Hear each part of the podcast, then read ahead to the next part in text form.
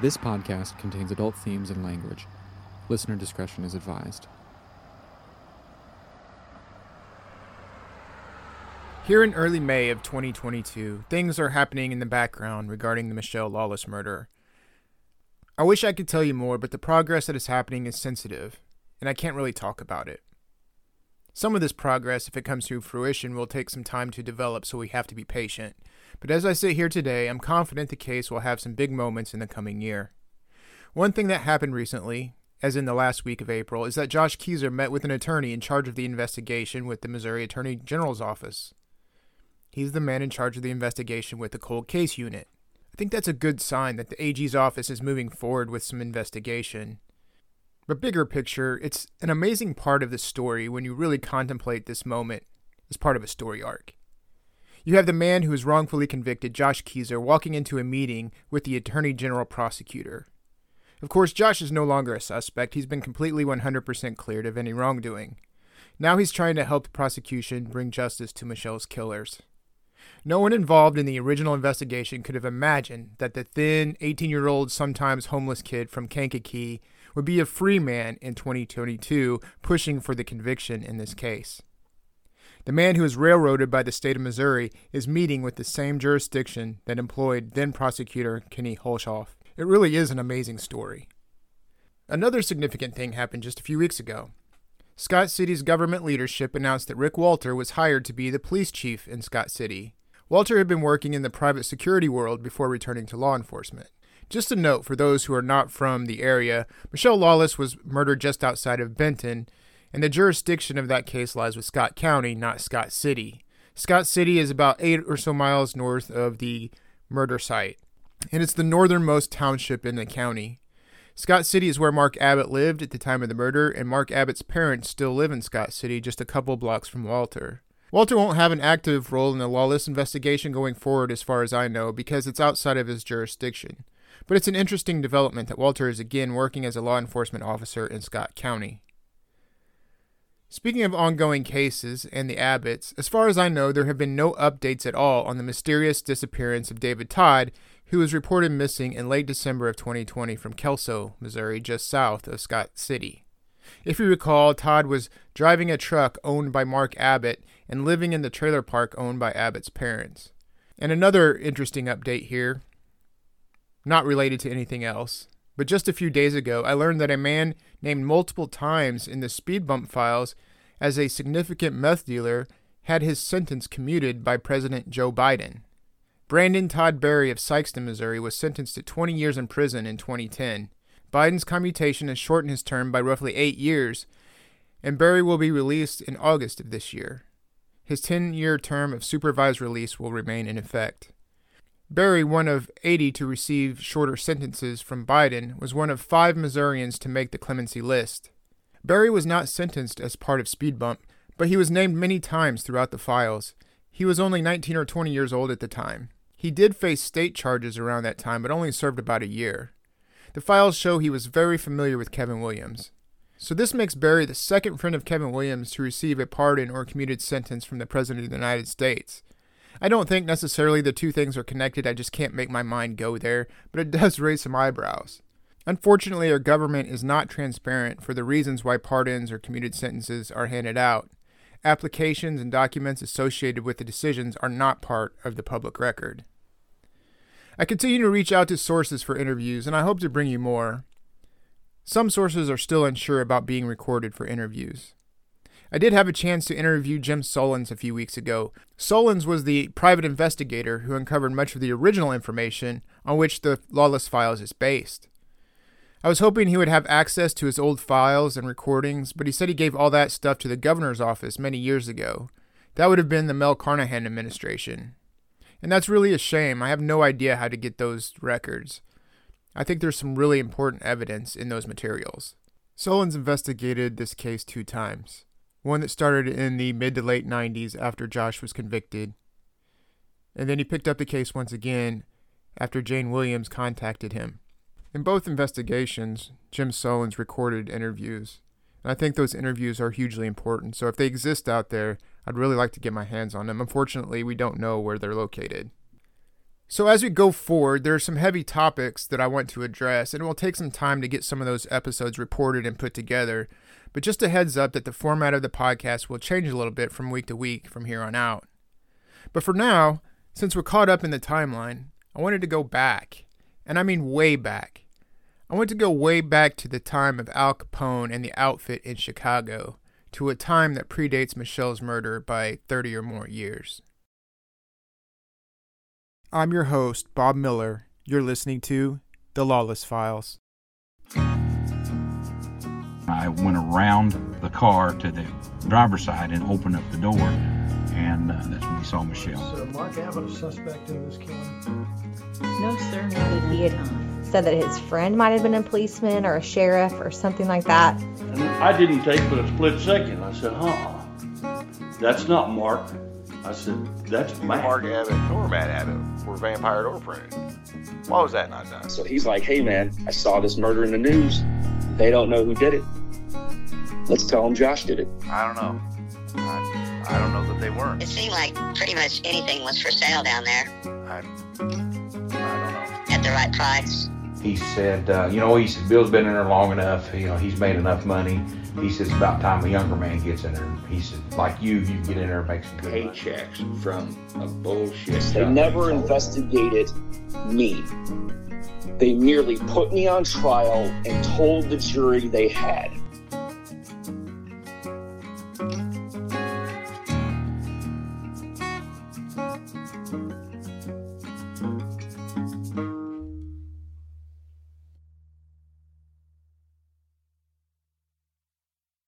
Before we step back into the criminal history time machine, I want to dig out this sound from earlier in the podcast.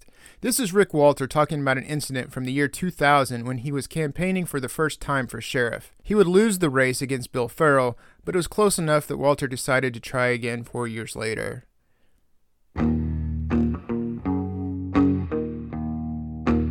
I didn't really know Larry. Um, didn't know any of really the Abbotts at all. That was in 2000, year 2000. I was in Scott City, just um, walking door to door, and had crossed the parking lot, this parking lot of the, of the little service station, self-serve, I guess. And there was three guys was uh, out in the parking lot by the by this vehicle, and anyway, I introduced myself and I told them I was running for sheriff, and uh, the other two left. Don't know who it was. I don't remember their ages. I, I don't remember anything about them. Uh, but after that, um, he introduced himself, told me who he was, and uh, he said, uh, you know, he said Bill's been in there long enough. You know, he's made enough money. He says it's about time a younger man gets in there. He said, like you, you can get in there and make some good money. Uh, I knew what the salary was. I, I, I guess I really wasn't following exactly what he meant. Um, and I guess you can interpret that any way you want to.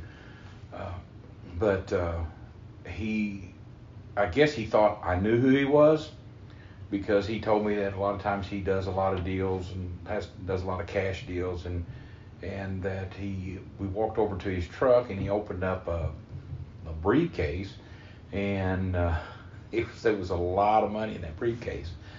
And with him you know I, you call that a clue I guess with him talking about it's time that somebody else makes some good could make some good money um, and he has to do a lot of cash deals and he carries cash with him all the time um, it was time for me to exit that make an exit and I shook his hand. I said, I appreciate uh, appreciate your vote, and left, and and didn't have any other interaction with him. Didn't go back. Didn't want to talk to him after that. Uh, it just didn't sound right to me at all.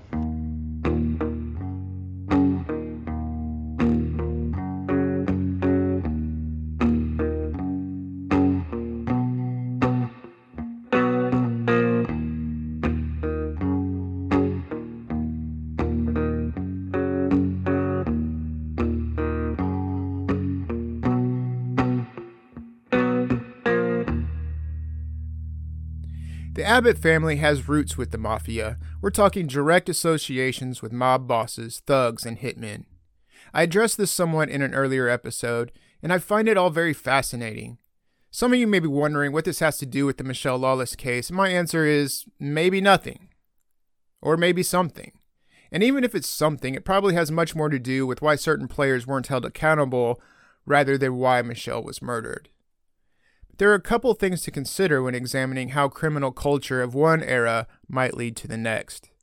The Abbott family definitely had connections to the mafia. The mafia's illegal activities included gambling, theft, extortion, prostitution, and most likely drug movement dating back to at least the 1960s. That's over 50 years ago. These mobster roots date back to before the Abbott twins were born. This is the environment in which Mark and Matt Abbott were raised. Another thing to consider is how these illegal activities evolved over time, the churn of the players, and the evolution of the roles. Regardless, as time passed, illegal money continued to flow through southeast Missouri and southern Illinois. So the question is do mobsters still have an influence today? It seems as if the organized crime network has dissipated, or at least changed so dramatically as to not be recognizable from its roots. Organized crime today doesn't look like it did when Capone ran things.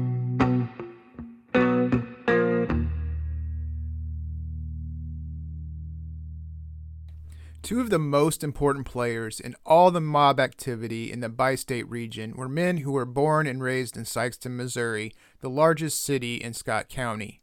Those men are Art and George Garner.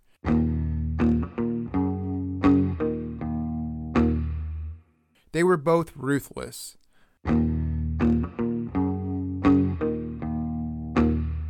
Both were believed to be murderers. Both, especially George, was a known arsonist and extortionist. And both, according to the book Sins of the South by Maureen Hughes, reported directly to Buster Wortman, a mafia boss located in the St. Louis region. Wortman controlled southern Illinois and reported directly to Capone himself.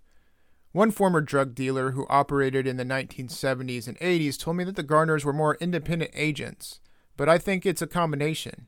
From newspaper articles I've read, plus a source who knew Art Garner, as well as Hughes's book, the Garners worked directly for Wortman. But it's also been reported that the Garners did side jobs for other players. That includes, according to my source, the family of the late Judge Jerry Briggs, which was busted for a major drug dealing ring in 1984. We'll get to that in a minute.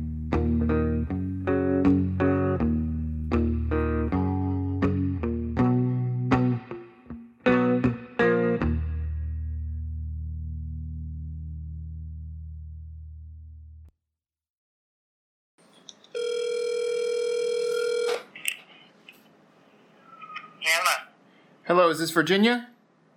Yes. Virginia, this is Bob Miller. Do you have a minute to talk? Yeah. I had the pleasure of visiting with Virginia Douglas a couple of years ago before I had decided to do a podcast. Virginia knew Art Garner very well. She lived in southern Illinois at the time of all of these mafia activities. She worked as a bartender to earn money to support her children. Virginia also taught dance lessons. She was a fly on the wall who witnessed a lot, and I was grateful she was willing to share some of her knowledge with me.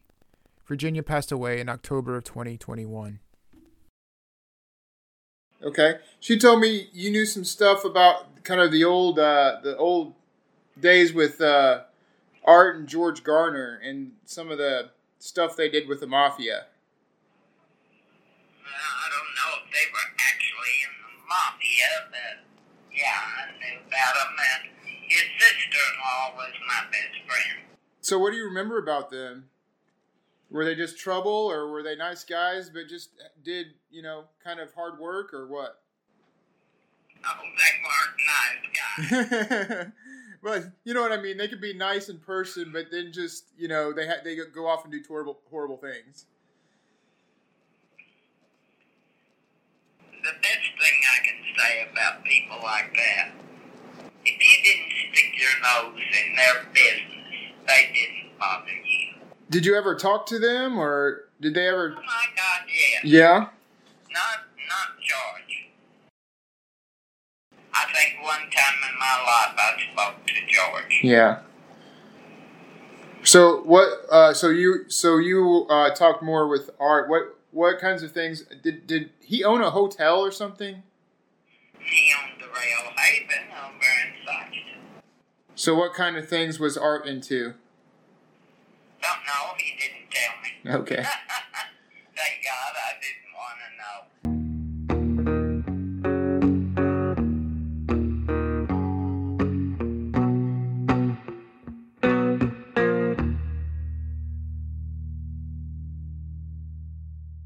So let's review a little regional geography. Cairo, Illinois is the southernmost city in Illinois. It's located at the confluence of the Ohio and Mississippi rivers. From there, you can access Kentucky and Missouri. The town back in previous decades was a bustling place for commerce. Today, its riverfront and downtown area is practically a ghost town. Cairo, Sikeston, Missouri, and Cape Girardeau, Missouri form a triangle. It's about a 30 minute drive from Sikeston to Cape Girardeau and about a 30 minute drive from Sikeston to Cairo. The city of Cairo connects all the way up to East St. Louis via Route 3, which hugs the eastern side of the Mississippi River.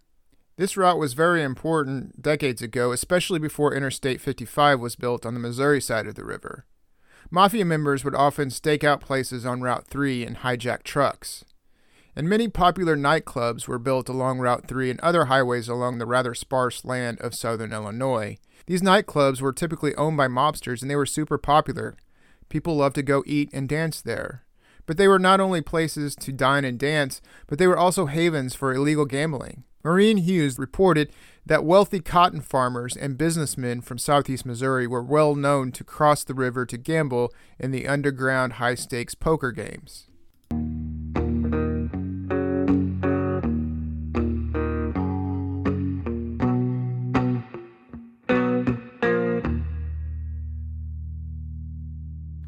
First mention I could find in newspaper archives of mafia involvement in southern Illinois was back in 1948. The St. Louis Globe Democrat reported that Buster Wortman and the Chicago outfit had ties to East Cape Girardeau. Here's how the newspaper reported the story. Quote, Working in gangland style, three hoodlums held up the Colony Club gambling resort north of Cairo, Illinois at 4 a.m. and escaped with $15,000 cash. The article added the Colony Club, just outside East Cape Girardeau, had flourished since war days and was reported to be receiving protection from the East Side Capone gangsters. The victims were tied up with bed sheets. The newspaper reported that Frank Buster Wortman, who was called the enforcement officer for the Southern Illinois Capone gang, held up the joint and left an IOU. Wortman took over the Southern Illinois territory after the once prominent Shelton gang lost its grip. Carl Shelton, leader of that gang, was killed by machine gun fire on his farm.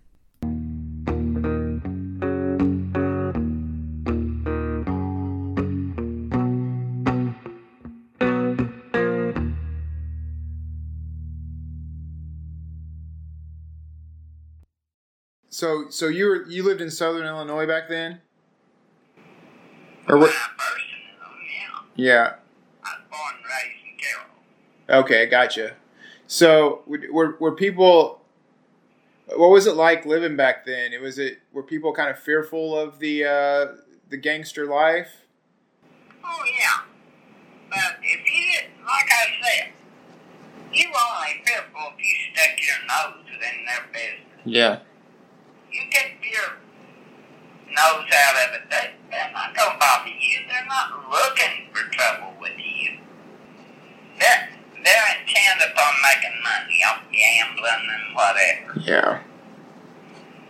And at, at that time, running stolen whiskey and all that stolen goods. You're talking about days in the 20s, 30s. I wasn't even born yet. I Right. was born for 38. 20s, 30s, 40s. They talk about this book, Sins of the South. This is about Winchester. I never knew him.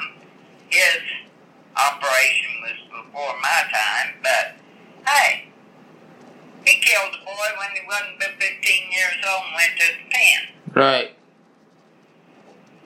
And he was running stolen shit for money. And hey, you're talking about times back in Depression days. Nobody had any money. You Right. did whatever you could do to eat. Yep.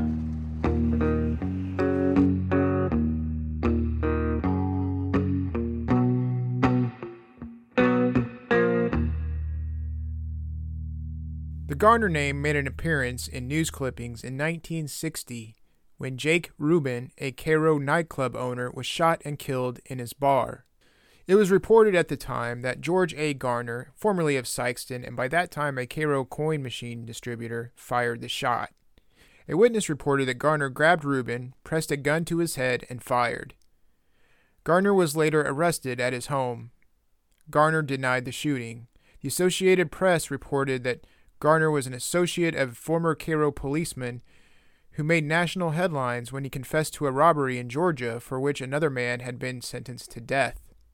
Meanwhile, Garner had been fighting extradition to North Carolina since 1955 on charges of murder, burglary, and armed robbery. The indictment alleged that the victim died of a heart attack while Garner held a gun on him during a robbery of the victim's store. As for the Rubin shooting, Garner received a sentence of eight years. The book Sins of the South described the Garner brothers as, quote, craps and poker dealers in back rooms of business and taverns. Residing in southeast Missouri, the wannabe criminals sought more lucrative employment with Buster Wortman. The brothers idolized Wortman and the action they had heard about. They wanted their ties and authority to come directly from Buster Wortman. George was described as a psycho who would drink alone at bars. He was also a pimp for prostitutes he kept at various clubs in which he held financial interest. Hughes, the Sins of the South author, went on to write that the Garners were first hired to hijack trucks, but they soon became a respected team in the arson for hire business. Indeed, I found reports where George Garner was found with dynamite in his car. They used the threat of arson, and worse, to extort money from businesses, even legitimate ones. Hughes wrote, quote, If businesses would not fork over payments for George and Art's protection, the owners were told something bad could happen to their establishment. Typically, Hughes reported, businesses were given two warnings. If they didn't pay for protection, they would suffer the consequences. Arsons were widely reported back then, especially at bars and nightclubs. Hughes wrote that the payoffs were divided with Wortman in Cape Girardeau, who then sent a percentage on to Capone in Chicago. The book also noted that Wortman and the Garners had influence over the unions. Wortman tapped into the big unions, and the Garners hit on the smaller unions. Garner and Jake Rubin, before he was murdered, helped East Coast mobsters distribute garment shipments that had been hijacked.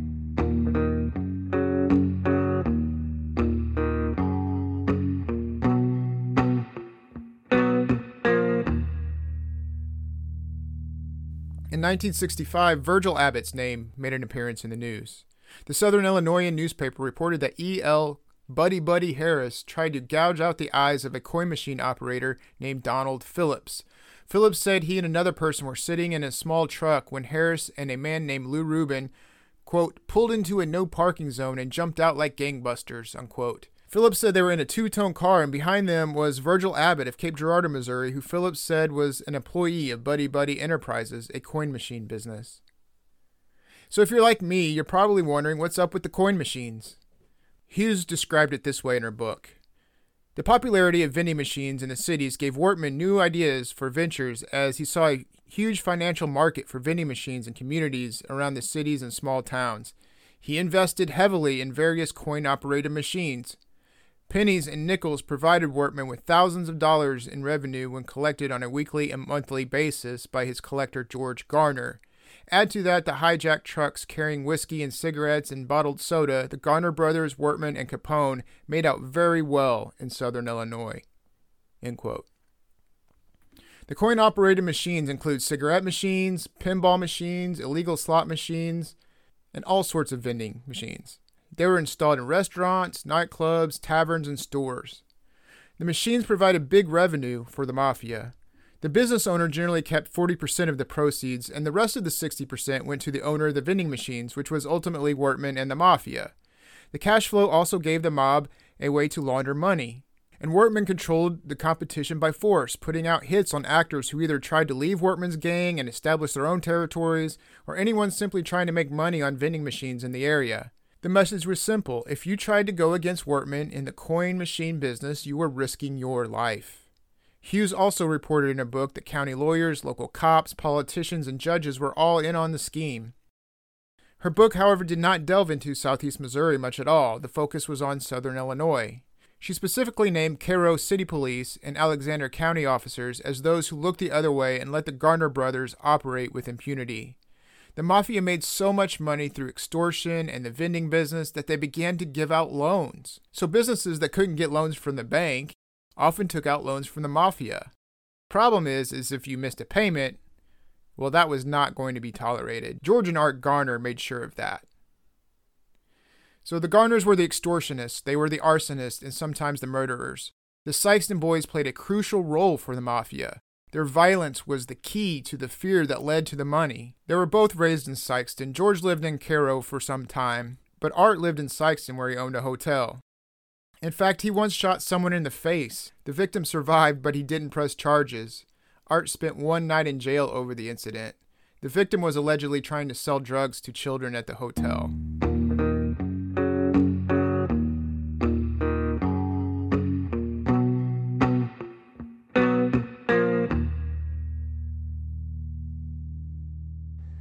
Trying to, to understand, I know at one time Virgil worked for Buddy Buddy Harris. That was.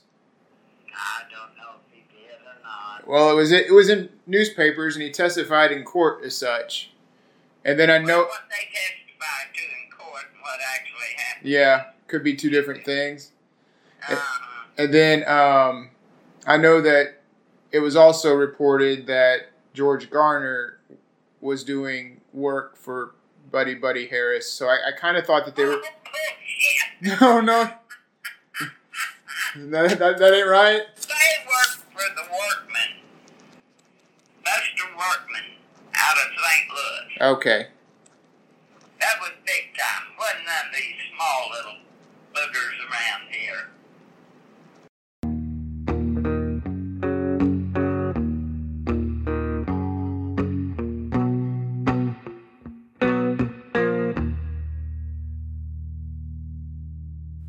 In 1968, Howard Baker, described as a vending machine distributor, was driving north on Highway 3 near East Cape Girardeau when he was ambushed.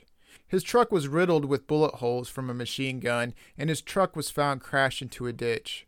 Five bullets hit Baker in the chest. He was pronounced dead at a Cape Girardeau hospital.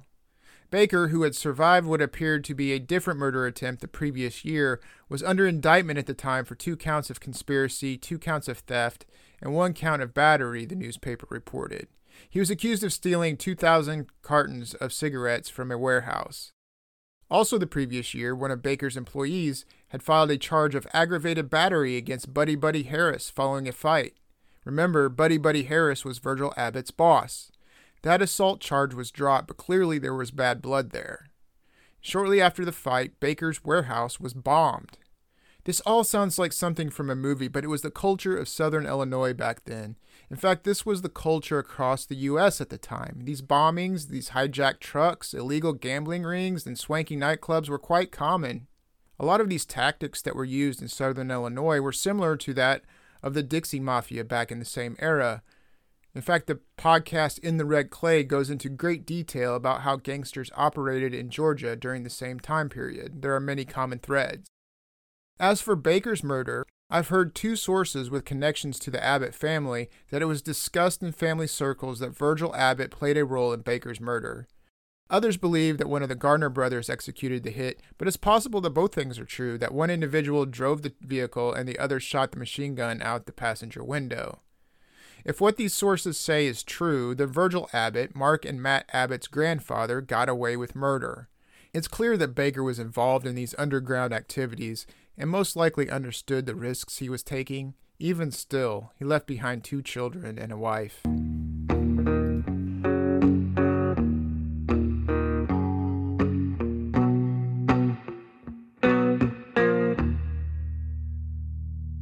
I, know that George um, at one point was associated with uh, Buddy Buddy Harris. Oh God, that was in that Betty Betty Harris. Yeah. Um, and I know that the, Virgil Abbott was also working. Oh, he'd like to be. what do you know about Virgil? Nothing much. He just wanted to be bad. He wasn't bad. He wanted everybody. His son still wants everybody to think he's a gangster. How did you come to that opinion? Oh, I knew him. Oh, okay. buy stuff from his wife. She ran a wig shop, a dress shop. How did they try to portray that? Like you say that he wanted everybody to think that. How did how did he do that? Oh, He gets in a small town and tries to scare people in small town. Because I had heard that he was involved in the killing of Howard Baker. Lie, Okay. lie, lie, lie. How do you know that? I just know. Well, I've heard it from two family members, but like you say, if they're just trying to, you know, create the image. No way. Um, Howard and Barbara I knew well. Uh, their son took dance lessons from me. And live around the corner from me, and Howard set up my uh, PA system for my dance recital a couple of years. So, so how do you, how do you, well, who do you think killed Howard Baker then? It was it Buddy Buddy? No, Was it George or Art? yeah, Did did one of them tell you that? no. These people don't see when somebody tells you they're involved in something. You better believe they're not. They're lying to They don't go around and say, "Haha, I killed so and so last night." They're not stupid. Right. People that do that are stupid. Um, you know, Art and uh, George are both long gone. Is there anything that you can tell me about why you think that they were involved in Mr. Baker's murder? Well, they were all in the same business. Yeah. I don't know why Howard got in that mess. He was another one that wanted to be a gangster. Well, he Yeah. became one, Yeah. and I hated it. I I liked the man personally because I didn't have any dealings like that with him, and uh, I liked Barbara. Barbara just died a couple of years ago. Her daughter sells real estate here. Right? I remember her when she's in rubber pants. Uh, her brother took me. yeah. He wanted to take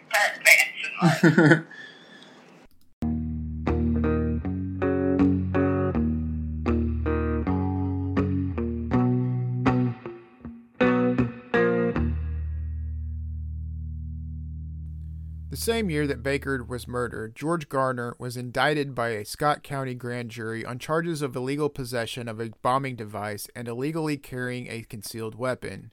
He was arrested by the Missouri State Police. The Southern Illinoisan reported that Garner faced other charges in Union County connected to Buddy Buddy Harris. Again, that was Virgil Abbott's boss. So we have Garner and Abbott tied to the same guy. On the other side of the river in Scott County, there were no obvious signs of gangster activities going on. In 1969, Bill Farrell was building a political resume.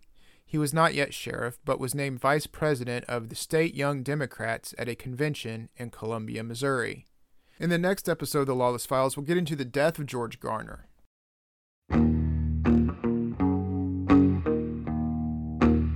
And how his death is linked to the son of a Sikeston judge.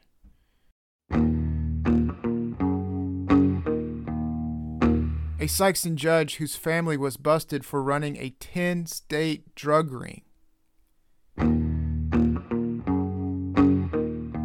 A drug ring that sold marijuana, cocaine, and quaaludes. A drug ring that had been in existence for seven years.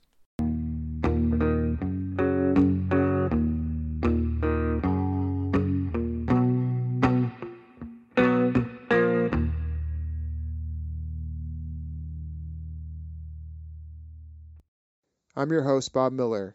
You're listening to The Lawless Files.